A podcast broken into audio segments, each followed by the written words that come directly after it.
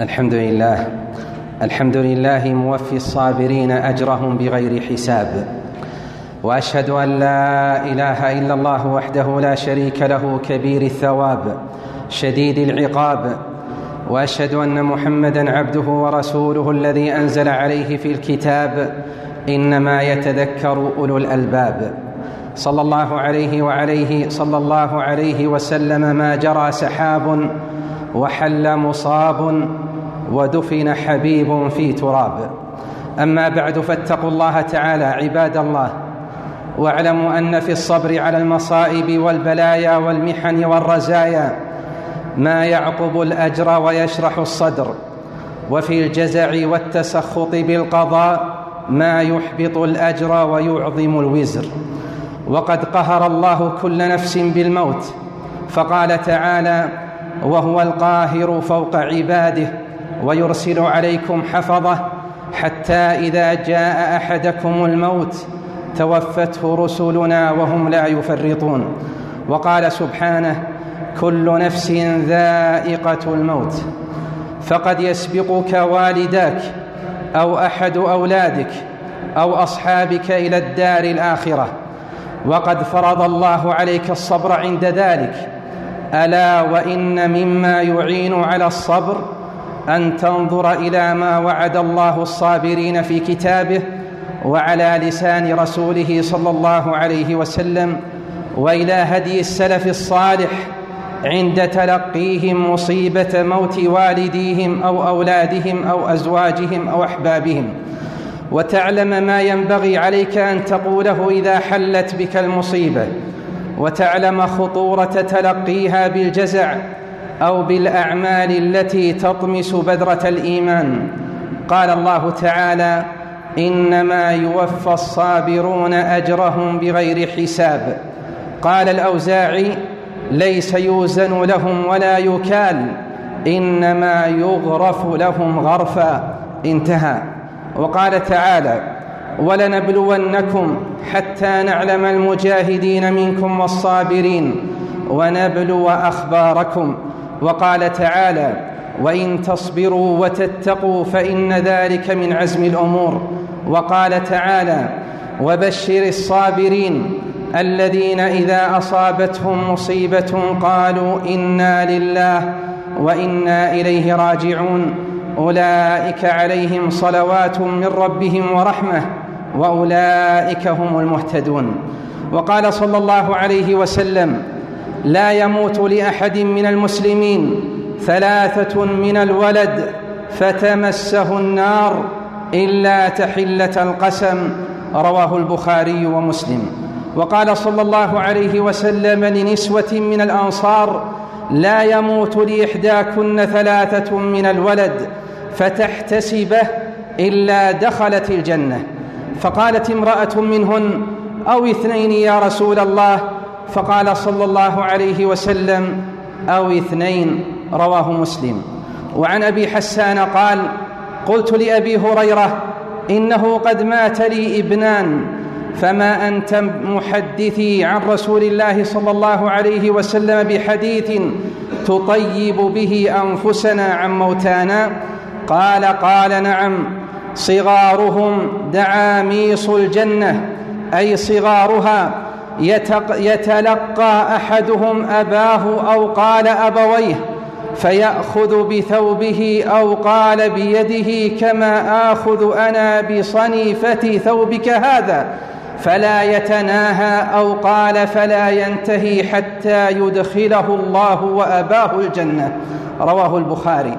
وقال صلى الله عليه وسلم يقول الله تعالى ما لعبدي المؤمن عندي جزاء إذا قبضت صفيه من أهل الدنيا ثم احتسبه إلا الجنة.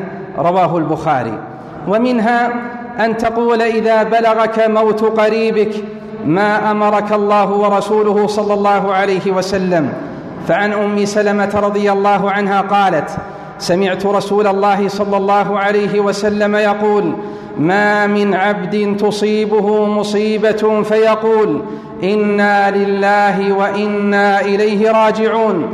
اللهم أجرني في مصيبتي وأخلف لي خيرا منها إلا أجره الله في مصيبته وأخلف له خيرا منها. قالت فلما توفي أبو سلمة قلت كما أمرني رسول الله صلى الله عليه وسلم فأخلف الله لي خيرا منه رسول الله صلى الله عليه وسلم رواه مسلم. وقال صلى الله عليه وسلم إذا مات ولد العبد قال الله لملائكته قبضتم ولد عبدي؟ فيقولون نعم. فيقول قبضتم ثمرة فؤاده؟ فيقولون نعم. فيقول ماذا قال عبدي؟ فيقولون حمدك واسترجع. فيقول الله ابنوا لعبدي بيتا في الجنة وسموه بيت الحمد. رواه الترمذي وحسنه ابن حجر. عبد الله من وسائل الصبر أن تعلم أن البكاء بدمع, بدمع العين من دون صوت لا بأس به. فقد دخل النبي صلى الله عليه وسلم على ابنه إبراهيم. عليه السلام وهو يجود بنفسه فجعلت عينا رسول الله صلى الله عليه وسلم تذرفان فقال له عبد الرحمن ابن عوف وأنت يا رسول الله؟ فقال صلى الله عليه وسلم يا ابن عوف إنها رحمة. ثم أتبعها صلى الله عليه وسلم بأخرى فقال صلى الله عليه وسلم إن العين تدمع والقلب يحزن ولا نقول إلا ما يرضى ولا نقول إلا ما يرضى ربنا. وإنا بفراقك يا إبراهيم لمحزونون. رواه البخاري. ولتعلم أن من كبائر الذنوب ومن أعمال أهل الجاهلية وقوعك في النياحة على ميتك. فقد قال صلى الله عليه وسلم ليس منا من ضرب الخدود وشق الجيوب ودعا بدعوى الجاهلية متفق عليه. وأن تعلم بأنك بنياحتك تؤذي ميتك. قال صلى الله عليه وسلم الميت يعذب في قبره الميت يعذب في قبره بما نيح عليه. متفق عليه. وأن تعلم بأنك بتعداد محاسن ميتك قد تؤذيه فيتألم لذلك. وقد تعرضه لتوبيخ الملائكة له. فعن النعمان بن بشير رضي الله عنهما قال أغمي على عبد الله بن رواحة رضي الله عنه فجعلت أخته عمرة تبكي وجبلاه وكذا وكذا تعدد عليه. فقال حين أفاق ما قلت شيئا إلا قيل لي أنت كذلك؟ رواه البخاري. والقائلون هم الملائكة. وقولها واجب له. قال ابن قرقول أي كنت في عزة ومنعة من أجلك فكنت لي كالجبل. انتهى. قال أبو الحسن المقدسي المتوفى عام 48 و700 أهل الهجرة ومما يسلي عن الميت أيضا التأسي بالأكابر وكثرة من مات لهم ولم يجزعوا بل صبروا. فلقد مات في طاعون كان في زمن ابن الزبير في سنة تسع وستين من الهجرة ثلاثة أيام في كل يوم سبعون ألفا. ومات لعبد الرحمن بن أبي بكرة فيه أي في هذا الطاعون أربعون ابنا. ومات فيه لأنس بن مالك ثلاثة وثمانون ابنا. وقيل ثمانية وسبعون ابنا فصبروا وشكروا وحمدوا واسترجعوا فسلموا واجروا انتهى. وعن أنس بن مالك رضي الله عنه قال كان ابن لأبي طلحة يشتكي فخرج أبو طلحة فقبض الصبي. فلما رجع أبو طلحة قال ما فعل ابني؟ قالت زوجه أم سليم والدة أنس هو أسكن ما كان فقربت إليه العشاء فتعشى ثم أصاب منها أي جامعها. فلما فرغ قالت وار الصبي. فلما أصبح أبو طلحة أتى رسول الله صلى الله عليه وسلم فأخبره فقال صلى الله عليه وسلم أعرستم الليلة؟ قال نعم. فقال عليه الصلاة والسلام اللهم بارك لهما. فولدت غلاما متفق عليه. وفي رواية للبخاري فقال رجل من الأنصار فرأيت لهما تسعة أولاد كلهم قد قرأ القرآن يعني من أولاد هذا المولود. أحسن الله لي ولكم ووالدينا واهلنا الخاتمة بمنه وفضله وكرمه إنه جواد كريم. أقول قولي هذا وأستغفر الله لي ولكم ولسائر المسلمين والمسلمات الأحياء منهم والأموات. من كل ذنب فتوبوا إليه واستغفروه إن ربي غفور رحيم. إن الحمد لله نحمده ونستعينه ونستغفره ونعوذ بالله من شرور أنفسنا ومن سيئات أعمالنا. من يهده الله فلا مضل له ومن يضلل فلا هادي له. وأشهد أن لا إله إلا الله وحده لا شريك له. وأشهد أن محمدا عبده ورسوله. أما بعد فإن خير الحديث كتاب الله وخير الهدى هدى محمد صلى الله عليه وسلم وشر الأمور محدثاتها وكل بدعة ضلالة ولا إيمان لمن لا أمانة له ولا دين لمن لا عهد له. عباد الله من وسائل الصبر على موت الوالدين والأولاد والأزواج والأصحاب التعزي بموت النبي صلى الله عليه وسلم. فقد قال عليه الصلاة والسلام يا أيها الناس أيما أحد من الناس أو من المؤمنين أصيب بمصيبة فليتعز بمصيبته بي عن المصيبة التي تصيبه بغيري فإن أحدا من أمتي لن يصاب بمصيبة بعدي أشد عليه من مصيبتي صلى الله عليه وسلم. رواه ابن ماجه وصحه الألباني بشواهده. لقد ألم المرض بالرسول صلى الله عليه وسلم فاشتكى بعد عودته من حجة الوداع بحوالي ثلاثة أشهر وكان بدء شكواه في بيت ميمونة رضي الله عنها. واستغرق مرضه عشرة أيام ومات صلى الله عليه وسلم في يوم الاثنين من ربيع الأول وهو ابن ثلاث وستين. وقد طلب صلى الله عليه وسلم من زوجاته أن يمرض في بيت عائشة رضي الله عنها فكانت تمسح بيده صلى الله عليه وسلم عليه لبركتها وتقرأ عليه المعوذتين. وقد دعا صلى الله عليه وسلم إليه فاطمة رضي الله عنها فسارها بشيء فبكت ثم دعاها فسارها بشيء فضحكت. وقد أخبرت بعد وفاته عليه الصلاة والسلام أنه أخبرها أنه يموت فبكت وأخبرها أنها أول أهله لحاقا به فضحكت. وقد كان وقد أثقله صلى الله عليه وسلم المرض. ومنعه من الخروج للصلاة بالناس فقال مروا أبا بكر فليصلي بالناس. فقالت عائشة إن أبا بكر رجل رقيق ضعيف الصوت كثير البكاء إذا قرأ القرآن.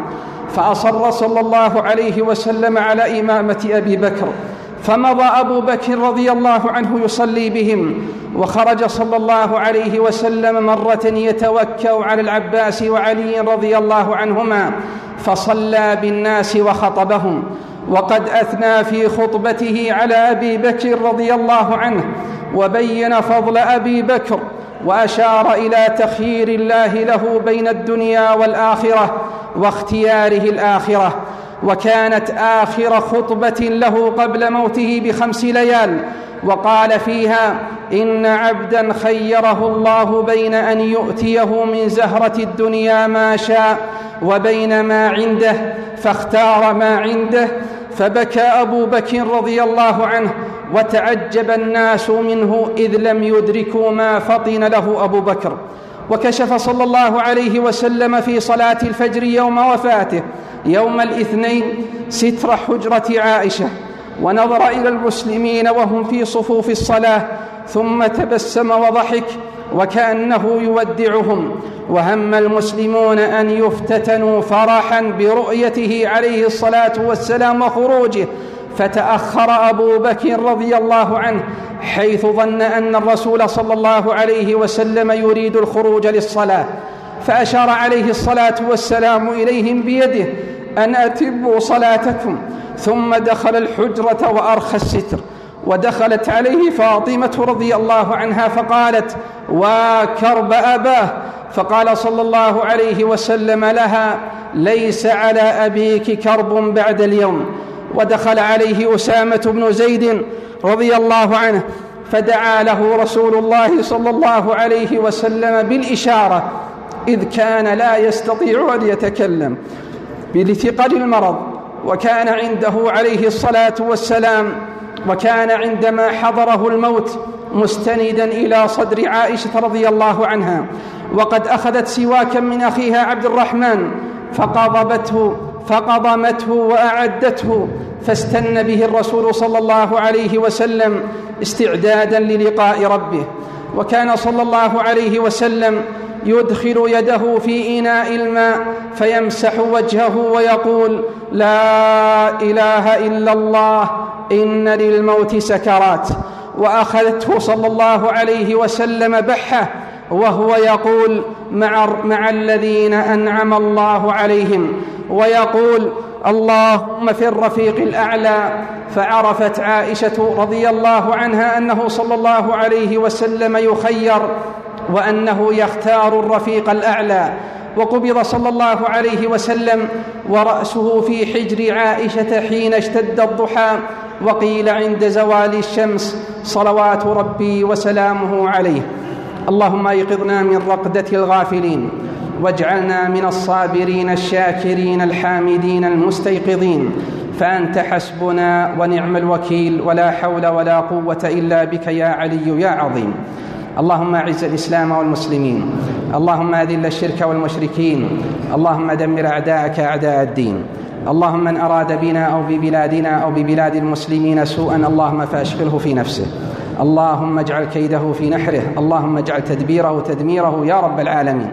اللهم وفق ولي أمرنا خادم الحرمين وولي عهده وجميع ولاة أمور المسلمين لما تحب وترضى واجمع كلمتهم على الحق يا رب العالمين. اللهم ارحم موتانا وموتى المسلمين. اللهم اشف مرضانا ومرضى المسلمين. اللهم نفس عن المكروبين من المسلمين في كل مكان. برحمتك يا أرحم الراحمين. اللهم نج المستضعفين من المؤمنين في اليمن والشام وفي كل مكان يا رب العالمين. اللهم انصر جنودنا المرابطين في الجنوب على العدو الظالمين. اللهم وانصر أهل اليمن على الحوثيين وأعوانهم يا قوي يا عزيز يا ذا الجلال والإكرام. سبحان ربك رب العزة عما يصفون وسلام على المرسلين والحمد لله رب العالمين.